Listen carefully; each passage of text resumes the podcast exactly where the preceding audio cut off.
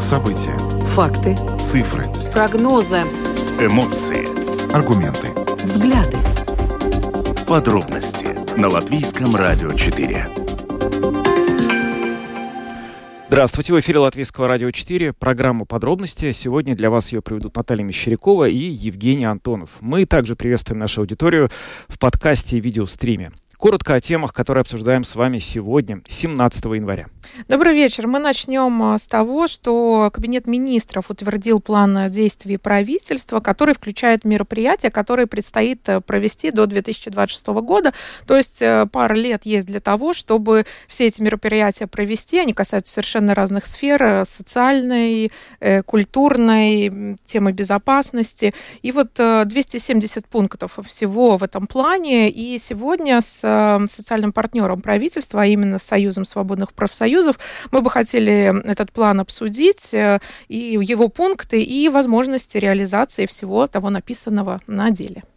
Затем поговорим о судьбе граждан России, которые не выполнили требования поправок к закону о миграции и которым теперь грозит выдворение из Латвии. В настоящий момент э, принято считать, что их 1167 человек. И вот сегодня в ЦЕМе, в комиссии по гражданству, миграции сплоченности общества прошла дискуссия, где обсуждалось, собственно говоря, что происходит с ними и что будет происходить дальше. Мы свяжемся с депутатом ЦЕМа, который участвовал в этой дискуссии, и выясним у него, что там происходило. Латвийские фермеры рассматривают возможность проведения акций протеста.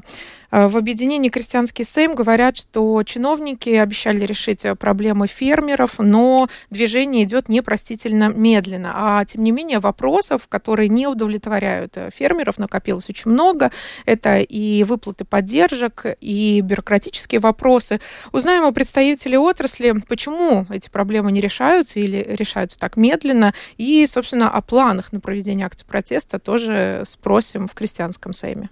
Ну а завершим мы программу темой цены на лекарства. Э, на лекарства. Дело в том, что вот уже летом этого года, а, благодаря регулированию, которое разрабатывает Министерство здравоохранения, а, возможно, эти цены удастся снизить. Предполагается, что будет введен единый механизм формирования наценок на все рецептурные лекарства. И это по э, идее тех, кто, собственно говоря, инициирует эти перемены, должно привести к тому, что стоимость лекарств для конечного потребителя снизится. Как это все будет происходить на практике, об этом сегодня в программе «Домская площадь» э, была беседа со специалистом, которая все это прокомментировала, и мы представим вам фрагмент э, этой беседы в нашем эфире. Смотреть эфир программы «Подробности» можно на нашем сайте lr4.lv, а также на сайте ruslsm.lv. Также предлагаем подключаться на Facebook-страничке и нашего Латвийского радио 4 и платформы РусЛСМЛВ, также к вашим услугам YouTube-канал Латвийского радио 4, где прямо сейчас идет прямая трансляция нашей программы. А, записи выпусков программы «Подробности» можно слушать на всех крупнейших подкаст-платформах. Также наши новости и программы доступны в бесплатном мобильном приложении «Латвия с радио», которое есть в App Store, а также в Google Play. Ну, я и напомню еще раз, что у нас и работает WhatsApp 28040424. В течение всего эфира принимаем ваши сообщения, комментарии, мысли, вопросы. Если это будет э, по времени как-то возможно и уместно, мы все это зачитаем. Ну, что ж, теперь обо всем по порядку. Подробности прямо сейчас. Начнем нашу программу с обсуждения утвержденного вчера плана действий правительства. Он включает мероприятия, которые предстоит реализовать до 2026 года. И план поистине амбициозный. 270 пунктов он включает, охвачены все сферы, безопасность, экономика, образование, культура, социальные вопросы. И вот э, этот план э, хотели бы обсудить с председателем Союза свободных профсоюзов Эгилсом Балзенсом, который с нами на прямой телефонной линии прямо сейчас. Приветствуем вас. Добрый вечер.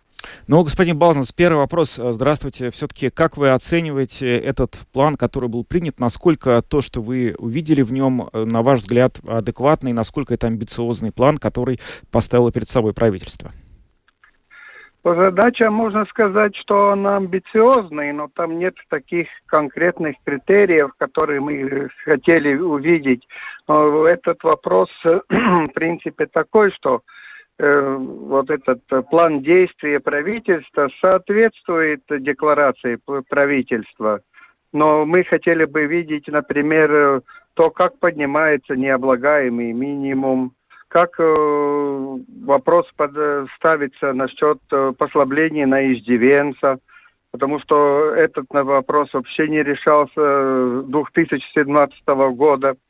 Или, например, э, мы знаем, что будет э, повышение зарплат э, Министерства внутренних дел персоналу, но все-таки там тоже нет такой четкой сказано, чтобы все были уведомлены, что сколько будет, например, уже примерно в следующем бюджетном году уже их зарплата.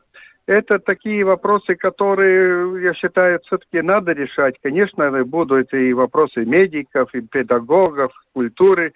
И еще вот такой вопрос, э, который застопорили у нас в какой-то мере часть работодателей, это то, как э, коллективными договорами уменьшать э, теневую экономику и дать какие преимущества нормальные тем э, предприятиям, тем предпринимателям, которые, в принципе, не включаются в теневую экономику. Потому что у нас иногда бывает такая политика, что мы все даем всем, но мы говорим, если там есть э, конвертные зарплаты, если там есть теневые, скажем, работники, то все-таки наверняка какой-то дополнительный стимул с точки зрения государства и общества не надо подавать. Вот эти вопросы такие самые главные. И, конечно, не решено еще вопрос э, налоговой политики. Есть здесь э, нормальное оправдание. Ну, правительство было очень в быстром темпе создано, еще вопросы решаются. Мы сегодня тоже были у министра финансов, как и работодатели и другие группы, которые тоже говорили насчет будущего налоговой политики, но неопределенность еще большая. Но самое главное, чтобы наша конкурентная, то наша зарплата стала и при среднем уровне конкурентоспособной. И, конечно, мы видели рост благосостояния народа. Не только, скажем, минимальную поднимать, не только необлагаемый для минимальной, но и поднимать э, необлагаемый минимум подоходного налога на население, в том числе и для средней зарплаты. Если теперь, например, потолок 1800, мы предлагаем профсоюзы уже долго 2800, чтобы было почувствовано, чувственно, чтобы улучшается ситуация. Ну, то есть вам не хватило конкретики, да, это из начала вашего ответа ну, я сужу? Ну, я думаю, да, ну, по крайней мере, есть все направления определены, в которых надо работать. Но надо учитывать и то, что сказали все э, эксперты коммерческих банков, что средняя зарплата где-то будет через два года только э, то состояние, которое было до э, пандемии, да, и в принципе будет при, уже преуспели, преуспели мы. А минимальная зарплата даже немножко позже. И надо учитывать дороговизну и то, что все-таки есть ожидания у государства и общества, что мы все-таки будем преодолеть э, тот состояние, которое было довольно трудное у нас. Угу. Инфляция и так далее. Скажите, вот э, ваши вот эти вот э, соображения, мысли по поводу того, что вообще есть э, в плане правительства, чего там не хватает, вы доносите ли каким-то образом до Кабинета министров? Насколько вообще тот контакт, который сейчас остановился у вас с новым Кабинетом министров, вас удовлетворяет и устраивает? Ну, знаете, в некоторых вопросах у нас очень серьезно получилось. Например, мы все-таки, несмотря на то, что мы уже говорили с, с парламентом, говорили с министрами, но мы говорили вместе, в том числе и э, бюро премьера, и все-таки добились, что, например, для железной дороги их работникам, которые уже давно надо было сделать, принятые решения, все-таки 10 миллионов выделили. Это один такой пример, который мы не смогли, мы говорили депутатам при бюджете, и так далее. И все это разъясняли, какая-то серьезная проблема, потому что при нынешней ситуации объективно невозможно содержать всю инфраструктуру железной дороги. Это, например, все-таки было принято, и какой-то в рамках времени, хотя бы для, до лета, эта проблема решена. Потом опять будем смотреть. И так, есть некоторые вещи, которые удается нормально решать, но таким очень э, серьезным э, давлением в разные стороны, и, конечно, объясняя и, э, эти аргументы, почему это обязательно надо. Мы считаем, что надо необлагаемый минимум поднимать, это два года у нас не подняли, Литва, Эстония поднимала, и теперь будет опять должен такой довольно радикальный подъем необлагаемого минимума. Ну вот, например, сегодня спорили работодатели, тоже говорят, что примерно 80% это минимальной зарплаты надо быть необлагаемому минимуму. Такой принцип неплохой, может даже немножко больше. Но насчет этого может тоже, тоже дискутировать. Но вот э, я понимаю, что вы, конечно, ратуете да, за свою сферу, за профсоюзы, и вам кажется, что все то, о чем вы говорите, вот про то, чтобы поднять необлагаемый минимум, про зарплаты, это все можно было бы внедрить уже в нынешний план, или это все-таки такая задача сверх?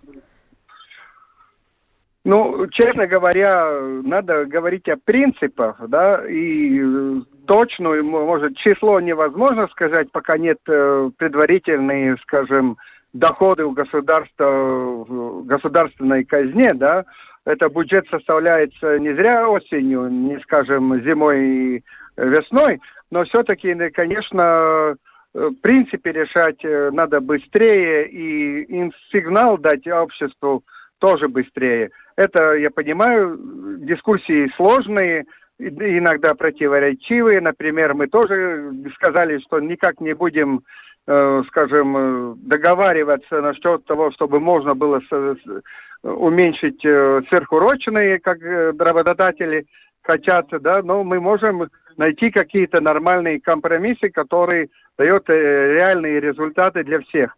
И самое главное, чтобы наша заработная плата и социальные гарантии постепенно стали конкурентоспособными нашими южными и северными соседями. Ну, вы сказали, что в этом документе вам лично не хватает конкретных сроков, когда меры, предложенные Кабинетом да. министров, будут реализованы. Но все-таки, вот исходя из того, что мы видим этот список, в нем не указаны сроки, но все же хотел бы уточнить. Вот для вас лично, когда наступит тот день, когда вы могли бы сказать, что вот да, я вижу, что те меры, которые правительство себе наметило, они реализуются или не реализуются? Сколько времени, грубо говоря, вы даете кабинету, чтобы начать какой-то, чтобы видеть ощутимый прогресс по всем этим вопросам? Ну, я думаю, это очень. Это начало сентября, тогда более-менее должно быть ясно. Начало сентября. Но потому что очень э, противоречивые позиции, например, у работодателей у нас. В некоторых вопросах, э, например, необлагаемый минимум, это касается интересов самоуправления. Мы видим, что мы решили какие-то проблемы для педагогов, но вдруг оказывается, что часть э, не выполняется, потому что э, самоуправление некоторые не выполняют, у них нет средств.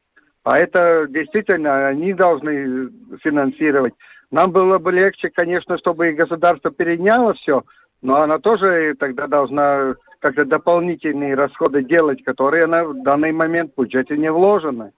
Так что постепенно можно только решать проблемы одну за другой, и, конечно, давление со стороны профсоюзов будет продолжаться и будет, как и, и скажем, массовые какие мероприятия, так и будут, и, конечно, дискуссии трехсторонние и аргументы сильные. Вы помните, как э, хотели уже изменить, э, э, скажем, больничные, но они не изменены, потому что мы реально показали, сколько, например, стоят больничные эстонцам, которых хвалили работодатели, они, в принципе, там не учитывают то, что Эстонии работодатель оплачивает практически все больничные листы работнику и ребенку. Не но... только 4, четвертый день по восьмой, но и все остальные, то есть Б, лапас, э, то есть лист Б тоже оплачивает работодатель в полном объеме без государственных влияний. Скажите, вот сейчас эксперты, я видела, делают такие ставки, насколько все-таки этот план удастся реализовать до 2026 года. Разные проценты предлагаются. Вот на ваш взгляд, э, какой бы вы сделали ставку и можете ли ее сделать? Э, насчет чего? Насчет того, насколько процентов удастся реализовать план, вот этот а, план действий правительства? Как ну, по, по, по, учитывая, что он недостаточно конкретный, здесь основные направления, я думаю, необлагаемый минимум поднимем обязательно и довольно сильно, но самое главное, чтобы он не уменьшил нашу покупательную способность с другой стороны, потому что э, сперва была мысль, поднимем необлагаемый, поднимем минимальный, но будем затрагивать э, налог э, ПВН, это надбавочная на, на добавленную стоимость, да. Ну, так что здесь всегда надо смотреть э, с одной стороны, с другой стороны, чтобы э, не было просто изменения, скажем, Э, ситуации, когда э, есть какие-то доходы дополнительно, но сразу и расходы, и надо учитывать, что нам надо как-то стараться уменьшить и все эти выплаты, которые теперь с тягостью лежатся на народ, это о теплоте, это газовая цена, электрическая цена, так чтобы мы смогли как-то более-менее свои семейные бюджеты, бюджет предприятия сделать э, нормальным, потому что, и, например, для предприятий э, стоимость э, не только рабочей силы, но и энергоресурсов очень важная.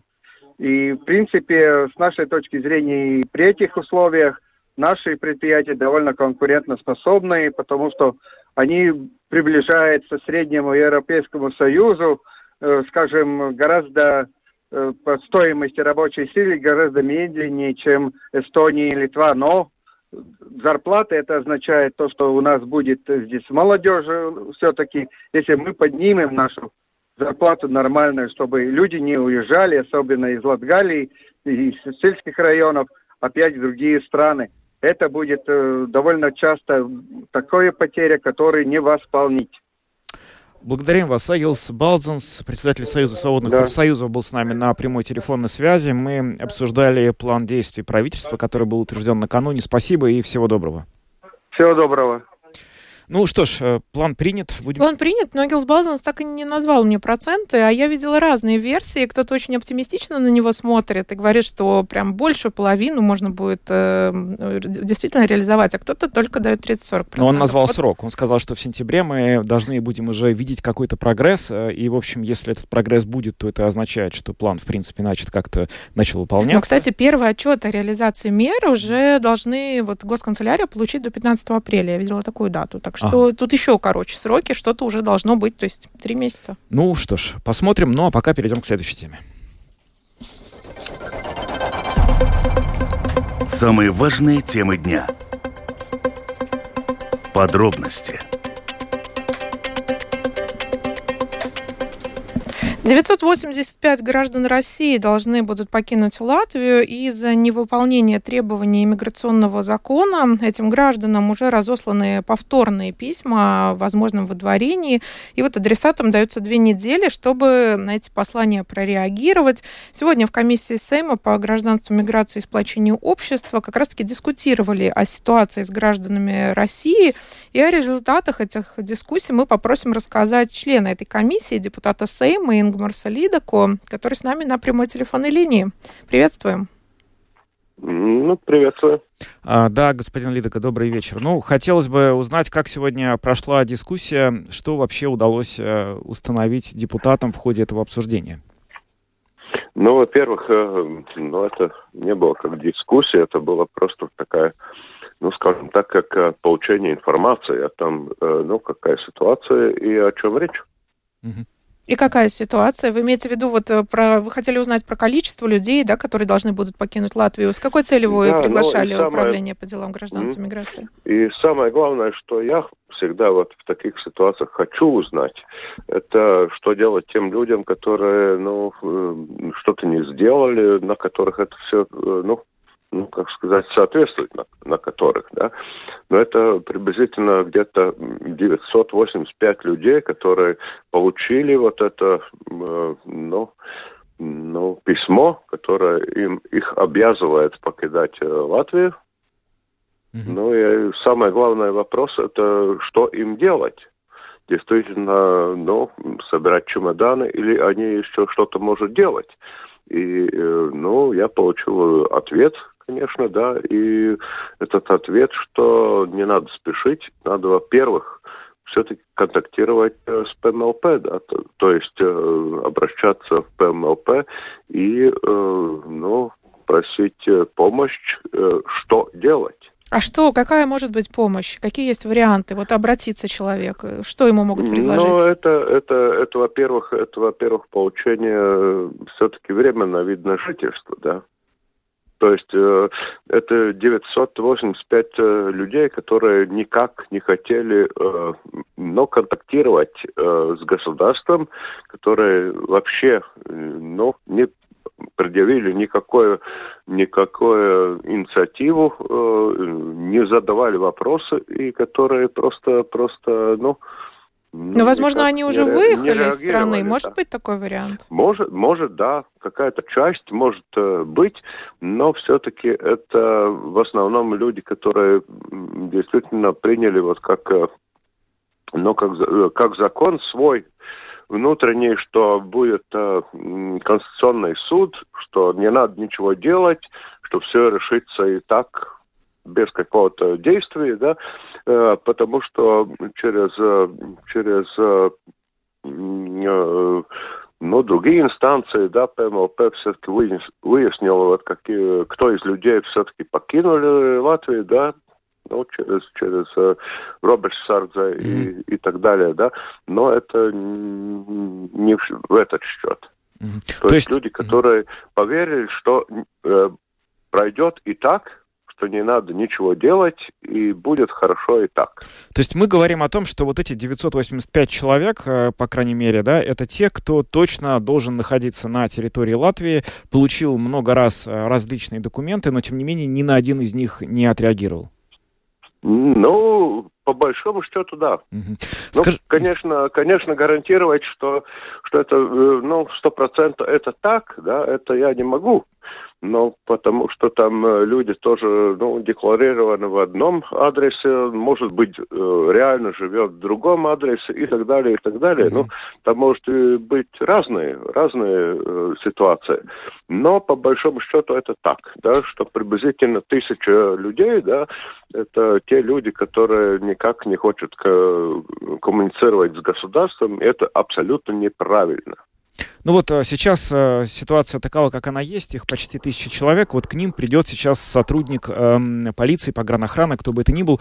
Какие у этих людей остались легальные, законные возможности остаться в Латвии на законных основаниях? Есть ли вообще такие возможности еще? Ну, во-первых, во-первых, да, если и придет, э, ну, такая, такая ситуация может быть, если это придет, э, ну, постучит в дверь э, работник погранслужбы, это не значит, что он там будет выкручивать руки, да, там, и человека там э, выдворять из Латвии, да. Это не так. Угу. Это не так. Никого сила не будет выдворять из Латвии. Да? Это просто будет ну, доказано, что человек получил Э, ну, э, приказ о том, что он должен покинуть государство. Да? Ну, наверное, этот, этот э, представитель власти, он будет объяснять, что у этого человека есть возможность все-таки написать государству, да, ну, какой-то объяснительный, да, что он там, да, он готов в течение, скажем, трех, пяти там э, месяцев, да, э, покинуть э, государство, что он, он в течение вот этого времени будет ну, принимать какие-то другие решения, может быть, там, ну, обращаться в ПМЛП с просьбой все-таки присвоить ну, ПМ, ну, временное вид на жительство. Да. Ну, это, и, и получить этот статус, который абсолютно легален то есть э, который легализирует э, э, ну, человеку ну, пребывание жительство да, в Латвии, да, пребывание в Латвии, да, но это можно получить, если у тебя есть там, скажем, место работы здесь в Латвии постоянно, если у тебя есть там, там, там родственники в Латвии близкие, да, если у тебя есть там, э, скажем, жена или, или, или дети, которые имеют, э, имеют но все-таки ну, возможность здесь в Латвии легально жить, да. То есть там очень, ну, широкий этот, ну, широкий круг возможностей, которые все-таки доступно этому человеку. Да? Но это То вид на жительством только на два года если можно этот получить, пограничник, да? если это подгр... Э, ну, э, служитель, служитель погранслужбы, если он придет к вам, да, это не значит, что он будет э, действительно вам там наручники одевать и вас mm-hmm. выдворять из Латвии. Это не так. Да? Он просто будет действительно, ну, глаз на глаз вам объяснять, какие есть у вас возможности, как, каких возможностей у вас, у вас нету, да. То есть отнимать э, пенсию у вас э, нету такой возможности. Ну, такой, такой опции, отнимать у вас пенсии, да. Но, но есть какие-то ну, ситуации, когда вы эту пенсию просто не можете получить, потому что вы э, не имеете документ, который, который ну, вашу личность ну, Удостоверяют. Ну, как э, удостоверяет, да. Угу. То есть э, там, там надо, опять-таки, как все время я говорю уже который раз, да, надо, надо, если есть такая проблема, да, надо все-таки связаться с ПМЛП угу. и, и не бояться этого, да, и э, спросить у них, вот, что мне делать. Это самое главное, что надо делать, да. Спасибо. Не, упаков... не, не упаковывать там чемодан, да, и не плакать, и не, не, не рыдать, да, но просто обращаться к государству и спросить, вот что мне делать. Благодарим вас за этот комментарий. Ингмар Слидека, член комиссии Сейма по гражданству, миграции и сплочению общества, был с нами на прямой телефонной линии. Но, к слову, Управление по делам гражданства и миграции тоже всегда призывает, э, они тоже часто говорят, обращайтесь к нам, э, ну, чем можем, поможем. Пожалуйста, тоже, да, не стрессуйте, но вот мы есть, мы открыты. То есть такой позыв тоже слышится, призыв, поэтому Угу. Можно воспользоваться. Ну да, долгое время, вот несколько месяцев, в общем, это все продолжается, и на протяжении всего этого времени представители СМ и господин Лидока, который многократно приходил к нам в эфир и очень подробно всегда все это комментирует, он говорил и продолжает э, настаивать, что физически никакого выдворения в плане физических каких-то насильственных действий над людьми происходить не будет, и это ни в какой мере э, не входит в планы органов, которые вообще говорят об этой процедуре. Речь идет о том, чтобы э, были приведены в соответствии с с новыми законами юридические документы, которые у этих э, граждан России, обладавших э, видом на жительство в Латвии, в настоящий момент, собственно говоря, есть. Ну, к слову, еще хотелось бы сказать, сегодня у нас в эфире э, в открытом разговоре была очень интересная дискуссия на тему того, что Конституционный суд завершил рассмотрение дела о ВНЖ для граждан России, и была очень такая острая дискуссия. Я предлагаю тоже тем, кто этой темой интересуется, послушать. Там была Елизавета Кривцова, автор правового иска в Конституционный суд, она юрист и глава новой консервативной партии э, Гат Сеглитис. И вот э, была очень такая... Разные темы тоже обсуждались. Надо, не надо знать. Э, что сделало для правительство для того, чтобы люди знали. Очень много аспектов, и вот каждый отстаивал какую-то свою сторону. Так что в продолжении нашей темы можно еще вернуться к эфиру нашего радио чуть-чуть назад. Да, все доступно в архиве Латвийского радио 4. Пожалуйста, слушайте, а пока переходим к следующей теме. Латвийское радио 4. Подробности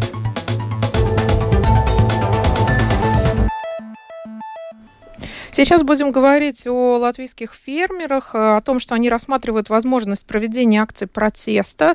Э, в ноябре прошлого года прошло чрезвычайное заседание фермеров. Они встречались с Министерством земледелия, и казалось, что вот эти наболевшие вопросы обсудили и до чего-то договорились. Ну вот, э, наши фермеры говорят о том, что хотят проводить акции протеста, что чиновники обещали решить проблемы, но все происходит очень медленно. Так что выплаты выплаты поддержки, сокращение бюрократии. Очень много наболевших вопросов. И вот э, Юрий Слазденш, председатель правления общества «Крестьянский Сейм», э, у нас на прямой телефонной линии. Его и попросим рассказать о том, почему проблемы не решаются. Добрый вечер.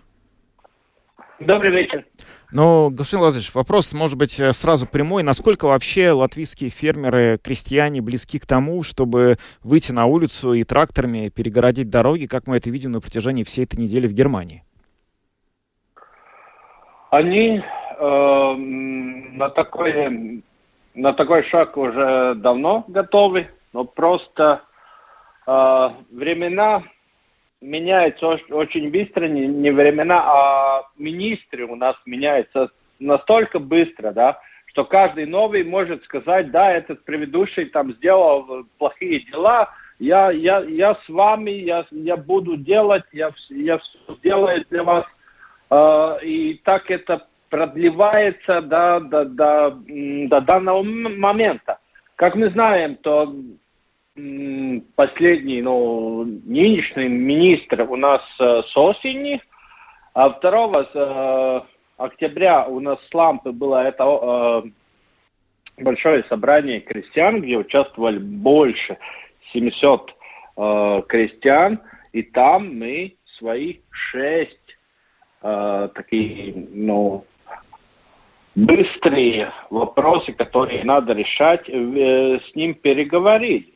Из этих шести один вопрос решился, ну там было ясно, что он сам собой э, решается. Это программа Салтума.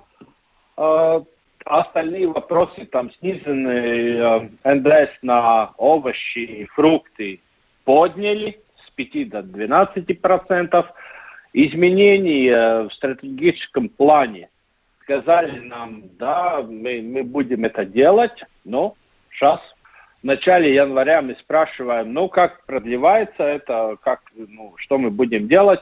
Ну, знаете, извините, я еще не прочитал. Прошло два месяца, никто ничего не делал. А с прошлого периода мы, мы ясно понимаем, чтобы сделать какие-то изменения в стратегическом плане, надо 7 месяцев. Это переговоры с Евросоюзом.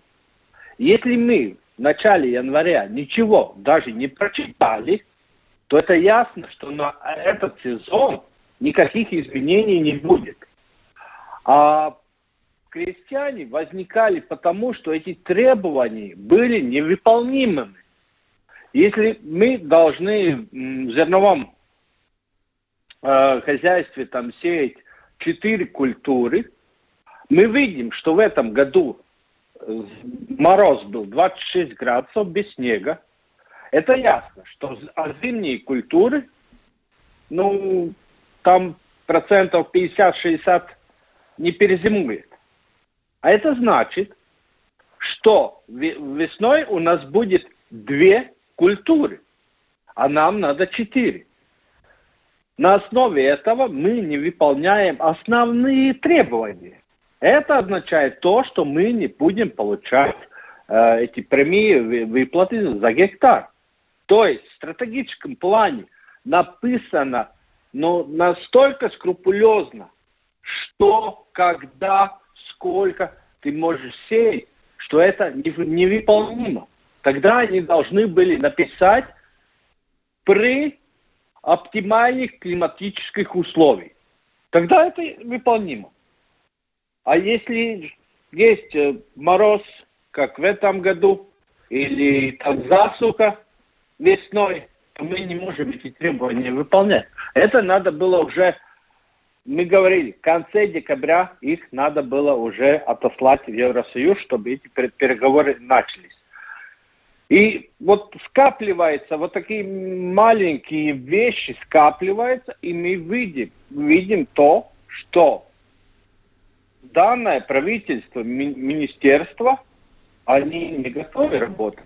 Если правительство нам говорило, вот новое правительство, мы будем очень четко, быстро работать, нам это мешало, потому и надо менять правительство то на этот момент мы видим, что ничего такого не происходит. Ну, то есть вы разочарованы правительством, э, тем, как прошли ваши переговоры, и все-таки думаете, что акции протеста удастся достучаться?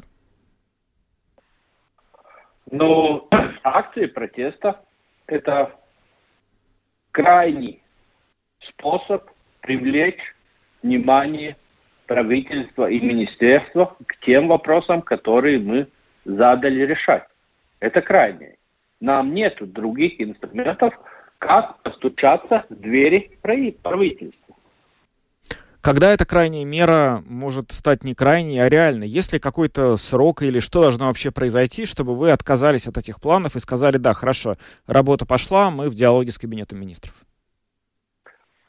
А, ситуация такая, что 31 1 января мы встречаемся с министром, мы э, воз, э, заново пересмотрим наши требования, которые были и э, в октябре, и эти новые, которые появились, это импорт российского зерна, который тоже, как мы видим, вопрос не решается.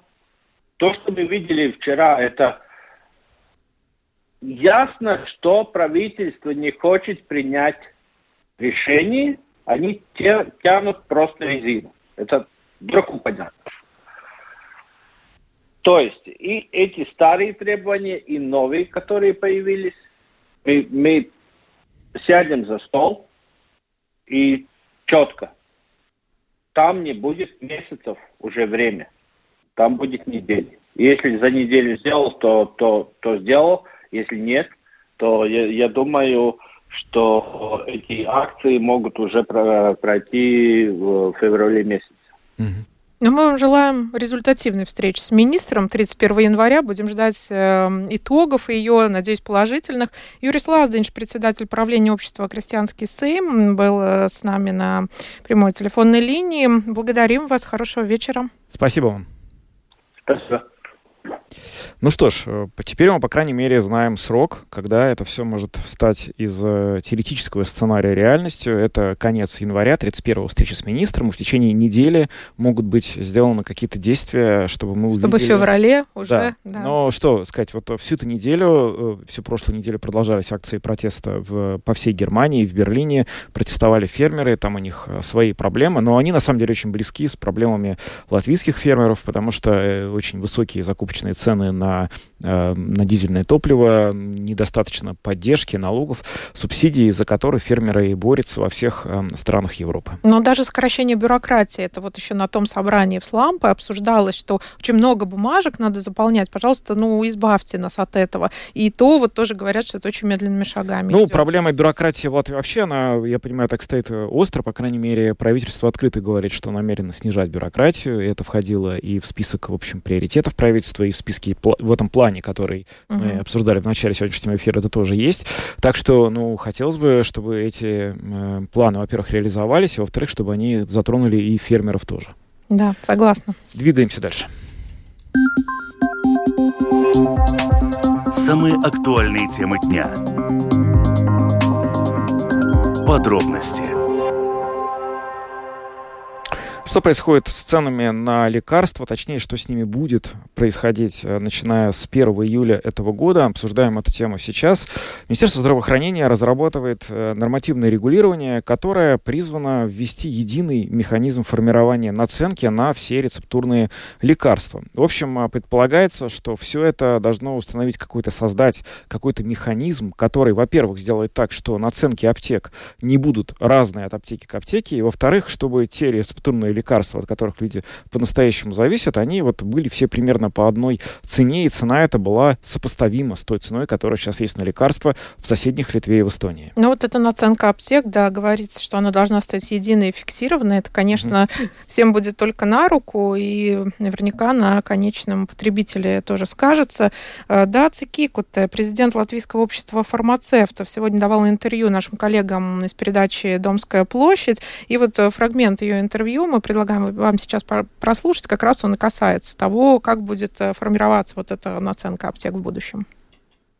Цены – это один, как сказать, элемент, очень важный, тонкий элемент, который чувствуют все жители, но за этим стоит целая система и, ну, как сказать, строго. Один элемент – это значит, что будет э, ну, отсауцas или резонанс на всю систему. Это значит э, на аптечную работу, на роль фармацевта, ну, все такое. Так что мы э, рады, что будет углубленные дискуссии, потому что не все хорошо в нашей, нашей системе. Второе, то, что, ну, знаете, нам теперь принимают, так сказать, политические решения. И, ну, это связано и более большие такие дополнительные денежные средства из бюджета э, пускать в компенсированную систему. Это главное, и хорошо, что это услышится, потому что это уже давно обсуждается, что Латвии насчет э, суммы, которые из бюджета выделяются для компенсированных лекарств, совсем, совсем недоступны и ну, почти последними в Евросоюзе. Это главное. Я э, думаю, это пока такое намерение министерства, хорошее намерение и такие хорошие цели поставлены, но общество фармацевтов видит, что теперь только эта работа будет начинаться, что намерение это одно, а теперь будет дискуссии и очень-очень кропотливая работа насчет цифр, формул, и все это надо э, иметь в виду, когда мы трогаем лекарства, ну, цены лекарств. Одна из э, таких ценообразующих, один из ценообразующих э, элементов, э, который значительно влияет на конечную цену лекарства, является наценка аптек. И вот согласно тем самым мерам, которые планирует э, ввести Министерство здравоохранения, вот та самая наценка аптек а, должна стать э, единой. Для рецептурных лекарств планируется разработать а, вот эту самую новую модель формирования наценок, которая должна снизить в конечном итоге цену лекарств для пациентов путем введения принципа формирования фиксированных наценок. То есть, э, если я правильно понимаю, то аптечная наценка теперь будет единой, фиксированной э, для всех. И как, э, по вашему мнению, это может сказаться непосредственно на самих аптеках, а, для которых, ну, наверное, вот эта самая наценка является отчасти, ну, таким фактором а, прибыли? фармацевты, э, чтобы защитить свою профессиональную роль, и ну, мы видим, что выдача лекарств и это совсем не остальное, ну, не последнее. Да? Теперь нам все говорится, э, человек получил коробку, получил лекарство, и все в порядке. Но это не так. Это лекарство должно получиться с точной информацией, информацией и консультацией фармацевта. И мы уже э, давным-давно говорим, что лекарство цен – это не элемент конкуренции. Э, между аптеком. Аптеки должны конкурировать с, с квалитетом фармацевтической опеки. Но то, что цены будут, как э, сказать, скажется, фиксированные, уже теперь они вообще по сумме, они должны быть одинаковые в аптеках. Но смысл этой формуле эта формула оценки допускает ну, какие-то скидки. Цены лекарств может отличаться в аптеках в какой-то степени. Но мы за единые оценки э, на цены, и потому что мы, как я уже говорила, это не элемент конкуренции.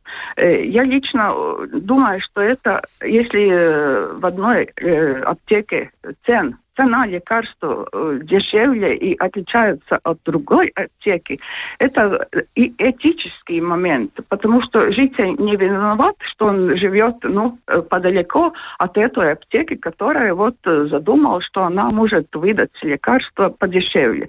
Так что мы за одинаковые фиксированные цены. Как это будет отзываться на прибыль аптеки, вот это уже вопрос углубленной дискуссии. Это будет, это будет касаться такими важными вопросами, как э, организация э, работы в аптеке, и аптечной сети в целом Латвии, потому что ну, это не уже секрет, что в Риге аптек много и даже очень много, и это такая, как сказать, нездоровая конкуренция, а в сельской местности аптеки, аптек мало, э, даже не хватает, и некоторые аптеки ну, на грани э, закры, закры, закрытия. Даца Кикуте, президент Латвийского общества фармацевтов, была сегодня в эфире программы «Домская площадь», и наша коллега Анастасия Ружанская расспросила ее про то, как могут работать вот эти вот инициативы, которые предлагает Минздрав по введению регулирования, которое позволит установить единую систему наценок на медикаменты в различных аптеках, по крайней мере, на рецептурные медикаменты, чтобы эти лекарства в разных аптеках стоили одинаково, чтобы конечный потребитель не страдал от того, что ему срочно потребовалось лекарство, но вот в той аптеке, которая рядом с его домом, оно стоит э, дороже, чем в другой аптеке. Но, к слову, Минздрав обещает не только это, они еще обещают э, рассмотреть возможности еще больше сократить НДС на рецептурные препараты и также поработать над той системой, эм, где ну, некоторые аптеки делают скидки на рецептурные препараты. И вот чтобы эта цена на рецептурные препараты была одинаковая. То есть много работы впереди. Да, в Латвии применяется пониженная ставка НДС в размере 12% на все медикаменты, но вот вот, например, в Эстонии она ниже, составляет 9% на все медикаменты, а в Литве она составляет 5% на компенсируемые государством медикаменты, а на все остальные 21%. Ну, то есть, если мы говорим о тех лекарствах, которые рецептурные, которые компенсируются государством, здесь получается, что в Латвии ставка налог самая высокая. Но будем надеяться, что-то будет меняться. будем надеяться. Ну, на этом мы завершаем сегодня программу подробностей. Ее для вас провели Наталья Мещерякова и Евгений Антонов, звукооператор Яна Дреймана, видеооператор Роман Жуков. До свидания. Хорошего вечера.